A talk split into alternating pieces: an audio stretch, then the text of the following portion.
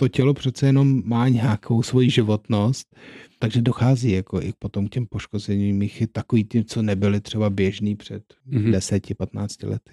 Mě by zajímalo, co to bylo za tu sílu, co vás k tomu donutilo, abyste na sobě makal. Dobrý den, vítám vás u našeho pořadu Blesk Podcast a od mikrofonu zdraví Jiří Marek. Můj dnešní host je ředitelem charitativní organizace Paraple, pro níž bude pivovar Pilsner Urquell dražit 180 tradičních hodinek prim z Nového města nad Metují. Dražba se bude konat od 20. listopadu do 7. prosince s tím, že 7. prosince se pak uskuteční velké finále, které bude k vidění na webu Pilsneru. Děkujeme, že přispíváte na dobrou věc. A já tu dnes vítám pana ředitele Paraple, pana Davida Lukeše. Dobrý den. Dobrý den.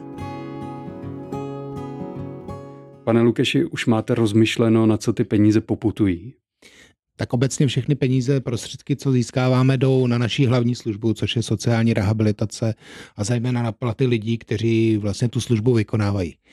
A my bychom byli rádi tady samozřejmě, aby těch peněz vybralo co nejvíc, protože mhm. v duchu toho všeho, co se děje, tak nám vzrostly i provozní náklady, nejenom spojený s tou energií, ale i to, že rostou provozní náklady těm samotným lidem, co tu službu vykonávají a tak to budeme muset nějak reflektovat v tom, že jim navýšíme nějaký odměny, nějaký mzdy, který i tak v tom neziskovém sektoru jsou bohužel nízký a snažíme se, aby to aspoň trochu odpovídalo tomu, aby se dalo nějak smysluplně žít. Dokázal byste to nějak vyčíslit, o kolik vám všechno stouplo?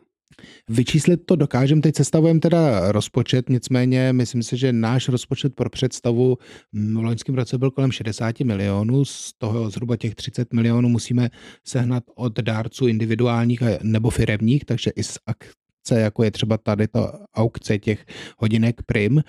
A naším odhadem to bude kolem těch 15% minimálně. Ten uh, pesimističtější je třeba až nějakých jako 10 milionů, ale nebo 11 milionů. Já myslím si, že teď myslím v tom, eh, že to stoupne to procento, co musíme sehnat. Takže nějakých minimálně těch 4 miliony, může to jít až k 10, ale tam se budeme snažit, abychom se nedostali. Ještě než se vrhneme k vám, tak vy jste použil sousloví sociální integrace. Co to vlastně znamená? Tak naše služba sociální rehabilitace znamená, ono to sociálně je v tom to, co vystihuje gro té služby. Eh, my jsme sociální služba, takže vlastně pro nás je důležité, aby člověk se vrátil do toho svého přirozeného prostředí a dokázal v něm fungovat alespoň tak, jako jeho vrstevníci. Takže i přesto, že máte nějaký handicap, potřebujete nějakou pomoc, tak aby při tom zajištění třeba s asistencí nebo s nějakýma kompenzačníma pomůckama jste mohl co nejlíp fungovat stejně jako ti lidi kolem vás. Mm-hmm. Děkuji za odpověď. Se vrhneme tedy k vám. Vy jste před 22 lety nešťastně skončil na vozíku. Jaké je to pro vás, když se všichni k této události vrací a ptají se vás na to? No teď už je to v pohodě, protože už to je samozřejmě věc, která je zpracovaná. Nechci říct, že by to člověk nějak nemrzelo, když třeba chcete být nějakou oporou a říkal byste, tak já bych tady chtěl doma něco opravit nebo prostě něco fyzicky zvládnout víc, abych pomohl a naopak mě pomáhá, no tak to jsou taky ty momenty, nebo když se nepodaří víc věcí najednou, tak si řeknete, no tak teď jsem spíš jakoby na obtíž, tak to jsou taky ty nejtěžší momenty, ale jako s tím vyrovnáním nebo ty otázky už jsou teď pro mě v pohodě. Já spíš rád o tom mluvím ve vztahu k tomu, aby si ostatní lidi třeba dávali bacha na to, co dělají a nemuseli tomu být vystavený. A nebudete se teda na mě zlobit, když se na to zeptám, aby naši čtenáři a posluchači a diváci taky věděli, jak se vám to stalo a dali si třeba pozor je určitě dobře se na to ptát. Mně třeba konkrétně se stalo to, že jsem skočil do vody a nepřeskočil jsem splav, takže jsem si zlomil páteř a poškodil míchu, což znamená i při současné vědě vlastně doživotní ochrnutí, takže doživotní nutnost používat vozejk ale poslední dobou je víc těch neurazových stavů. Naštěstí lidi jsou na sebe opatrnější. Přibývají samozřejmě nějaké nové věci, jakože lidi padají z elektrokol nebo parkouristi a tak dále, ale spíše těch neurazových poškození míchy víc, ale vychází to i z té rychlé doby, kterou my zažíváme, z toho vlastně velkého stresu, takže se objevují i takový záhadný nemoci nebo poškození míchy, které prostě nejsou nějak jako vysvětlený, ale vychází z toho prostě opravdu, jak žijeme. No. Co to znamená, že lidé se ráno probudí a nemůžou se hýbat? Až takhle? V podstatě to, jak to popisujete. No. Ano, vychází to z toho, že se můžou probudit, no prostě přijdou domů. Měli jsme teď tam příklad jednoho mladého kluka, který zažil v životě těžká jako osobní traumata, kdy prostě mu zemřelo pár blízkých lidí a on jednou přišel ze školy, najednou cítil nějakou slabost, potom přestával jako se pohybovat, pak i přestával dýchat, tak ho naštěstí vrtulník transportoval do nemocnice, už mu pomáhali dechat v tom vrtulníku a do dneška mu vlastně nikdo nevysvětlil, jako co se stalo. Jo, tam ta mícha nějak prokrvácela, byla zasažena od krku až po hrudník, takže to mělo za následek to, že skončil na tom vozejku, ale vlastně co se stalo, tomu nikdo neřekl. To zní jako ojedinělý případ, ale podle vás se to teda děje častěji. Děje se to teď častěji, jsou častější ty různé záněty, jsou častější i vlastně i post-covidové různé mm-hmm. věci, které mají za následek poškození míchy. A bohužel prostě to také, no, jsou častější nějaké nemoci a pochopitelně i lidi stárnou, takže vlastně to poškození míchy dochází i v tom věku, který je třeba i delší potom, jako nebo i později takhle, že průměrný věk je třeba teď 56 let, kdy se člověk dostane jako na vozejk. Mm-hmm. A je to daný tím, že samozřejmě ta medicína jako jde dopředu, my žijeme díl, ale to tělo přece jenom má nějakou svoji životnost, takže dochází jako i potom k těm poškozením míchy takový tím, co nebyly třeba běžný před mm-hmm. 10-15 lety. Zvláštní, to jsem nevěděl, tak děkuji za informaci novou.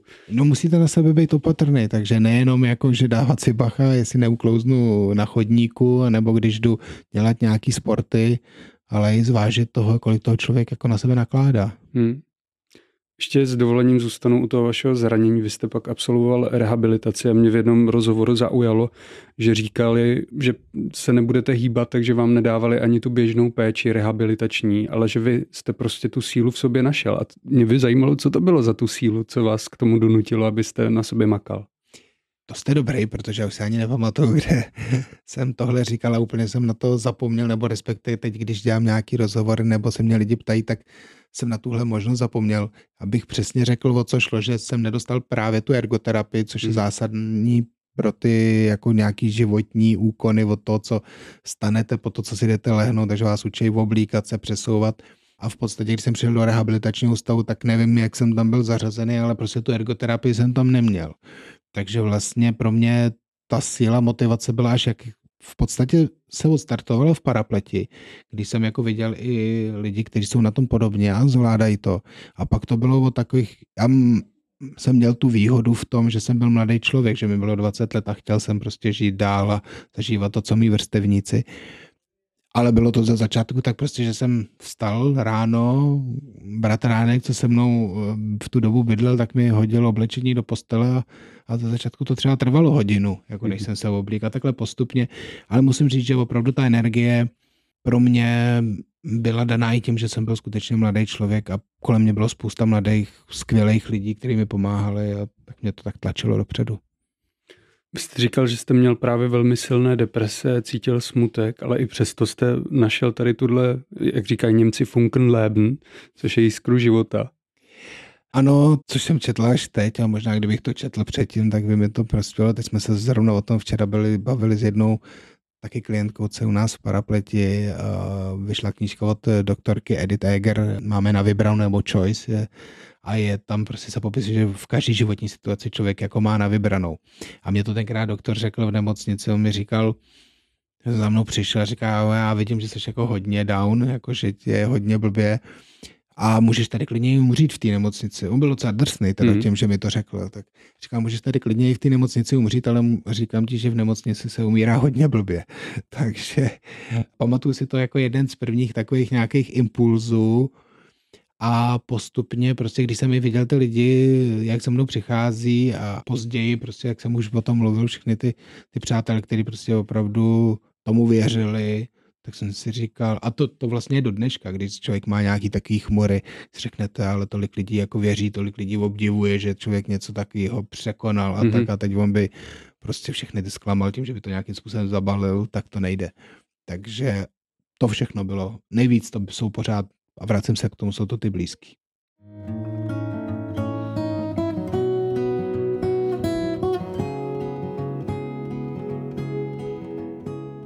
Ještě jedna taková trošku hlubokomyslná otázka. Vy jste v jiném rozhovoru mluvil o tom momentu, kdy jste našel zase svoji novou plnou svobodu. A to bylo, když eh, vám zavolali z e-shopu, protože hrajete rugby, že tam je nějaké vybavení, jestli pro něj nedojedete, takže vám tu objednávku skrešují. A v tu chvíli jste prostě se sám o sebe postaral. A tak v čem byla ta svoboda?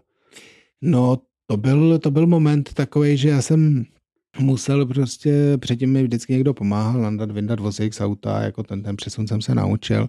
A vždycky jsem si myslel, že to je pro mě taková jako nedostižná meta, jako ten, ten vozík prostě naložit. No a teď prostě nebyla jiná možnost, tak jsem šel do té garáže, trvalo to asi půl hodiny, jako hmm. naložil jsem se, dojel jsem někam, tam mi teda vyšli vstříc v tom, že já jsem jako zavolal, oni mi to jako přinesli před tu budovu, já jsem to jenom podepsal a vrátil jsem se zpátky, zase jsem si vyložil ten vozík ale v tu chvíli najednou jsem poznal, že prostě já můžu jet kamkoliv a můžu se tam vyložit, naložit a, a teď i přesto, že to třeba ne vždycky dělám, nebo dost často to třeba nedělám, ale vím, že jako v tom můžu, takže můžu prostě najednou se odkakoliv vrátit sám domů nebo kamkoliv vyrazit a je to ohromně svobodný. To auto s velkou nadsázkou říkáme dost často, že taková kompenzační pomůcka číslo mhm. dvě po tom vozíku. To dává smysl. Budeme se bavit taky o vašem ředitelování, ale ještě předtím, než se na to vrhneme, tak vy jste také rugbysta. Já jsem si schválně pouštěl video, jak se hraje rugby na vozíčku a musím říct, že nic drsnějšího na vozíčku jsem snad asi neviděl. Takže vy jste ligový hráč, zároveň jste trenér české reprezentace, tak jak se nám daří? No, historicky se nám teď daří nejlíp, co se nám kdy dařilo. My jsme se teď eh, na podzim, když jsme byli na kvalifikaci na mistrovství Evropy, tak jsme se v Norsku kvalifikovali mezi osm nejlepších eh, států v Evropě, kam hmm. jedeme v květnu do Cardiffu a je to takový historický úspěch, nevím, jestli jako bude někdy překonaný, ale moc děkujeme. Ale jsem rád za to, že se to stalo. Já jsem měl v plánu tam skončit, jako v tom Norsku, jako eh, skončit s nějakou eh, reprezentační kariérou jako toho trenéra, dát tu možnost dál, protože se snažím si v duchu toho, co jsem říkal, taky ulevovat, aby mě to někde nedohnalo ještě víc. A ve finále přišlo tohle a cítil jsem z toho týmu ten obrovský entuziasmus a říkal jsem, že do toho teda půjdu ještě dál, což teď jsme zase v takém období útlumu mezi tím, co vždycky po těch akcích bývá, po tom nadšení, protože pro představu všichni tyhle sportovci mají nějaké svoje životy, chodí do práce, mají rodiny, takže to není jako, že by se mohli naplno věnovat tomu sportu.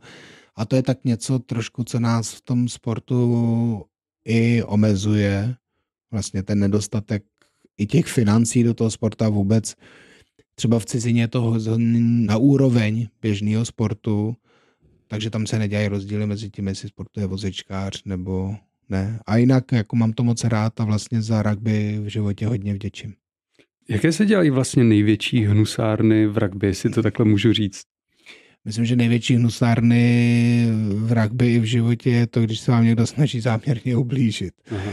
Takže stačí někdy něco vošklivého říct a samozřejmě v rugby ještě se vlastně ten nejhorší faul, co se bere, je faul se záměrem někoho jako zranit. Hmm. I když prostě třeba to v tu chvíli neděláte se záměrem někoho zranit, ale předpokládá, že, že jste mohl domyslet, že ho můžete zranit, protože my se nechceme víc zraňovat. I když jste říkal, že na pohled to vypadá drsně, tak ten sport jako má to speciální svoje vozejky, jsme připásaný a je to poměrně bezpečný. No hodně do sebe narážíte, co jsem viděl, ale ten vozíček asi něco vydrží. Narážíme u těch lidí, co hrajou na ty nejvyšší úrovni, tak ten vozík vydrží klidně třeba jenom rok. Hmm. Ale nám, protože tak tolik nehrajeme, tak vydrží i několik let, ale jsou skutečně konstruovaný na to, aby tohle všechno vydrželi. Hmm. Snem každého sportovce je dostat se na olympiádu nebo paralympiádu. Samozřejmě asi cítíte, že ta česká společnost eh, vnímá víc olympiádu než paralympiádu, tak nemrzí to ty sportovce a čím si myslíte, že je to daný? Uh, tak asi to sportovce mrzí, ale tak je to poměrně jasný, že to tak je. Na druhou stranu, kdyby tam byl daný i prostor třeba opravdu těmto sportům, který si myslím, že jsou i divácky zajímavý, zrovna třeba mm. jako rugby, všichni, kdo to viděl, jak mi říkali, že a na té nejvyšší úrovni rozhodně, i když my se tam na tuhle úroveň jako naše stávající reprezentace nedostane, ale třeba je to i do budoucna pro další generace jako nějaká motivace se tam dostat. Ale já myslím, že to je obecně, jako když se nebavíme jenom o sportu, o tom, prostě tam nedělá ty rozdíly, jako dá tomu úplně stejnou příležitost, jako tady chcete třeba zaměstnat člověka na vozíku, tak ho zaměstnejte jako kohokoliv jiného, nejenom s tím, jako že mu vytvořím ty podmínky, ale i že po něm chci to stejný. Takže ano, budeme vysílat určitě i český sporty, ale trošku nejdřív musíme tam mít i ty český sportovce. Mm-hmm. Takže pokud tam jsou, tak by měli dostat stejný prostor jako nepostižený sportovci, ale pokud tam nejsou, tak vlastně tolik Čechů se asi nebude dívat třeba jako na Švýcary, jak, jak tam dobře reprezentují. Takže ta práce je na obou. Ono vždycky hodně často se to hází jenom tak, jako co společnost může udělat, ale já jsem rád, aby prostě jsme byli postaveni před tu věc, jakože i my pro to můžeme něco udělat. Já ještě s dovolením použiju příměr k tomu rugby na vozíku, aby naši posluchači a diváci věděli, tak to vypadá trošku jako demoliční derby, ale zároveň oceňuju, jak ti hráči jsou velmi šikovní, jak se dokážou vyhýbat, jsou bytí, co všechno s tím vozíkem prostě dokážou, neuvěřitelný. Jo, jo, někdo to předovnává k těm autíčkům na tom autodromu, nebo co mm-hmm. to je takový, to je na tím matějský poutě a tak, jak do sebe naráží, takže, takže jo, je to taky demoliční derby. Velkým tématem jsou také sexuální asistenti a asistentky pro vozíčkáře. Co vy si o tomto tématu myslíte a je podle vás dobré nebo bylo by dobré, aby byly také placení ze zdravotního pojištění?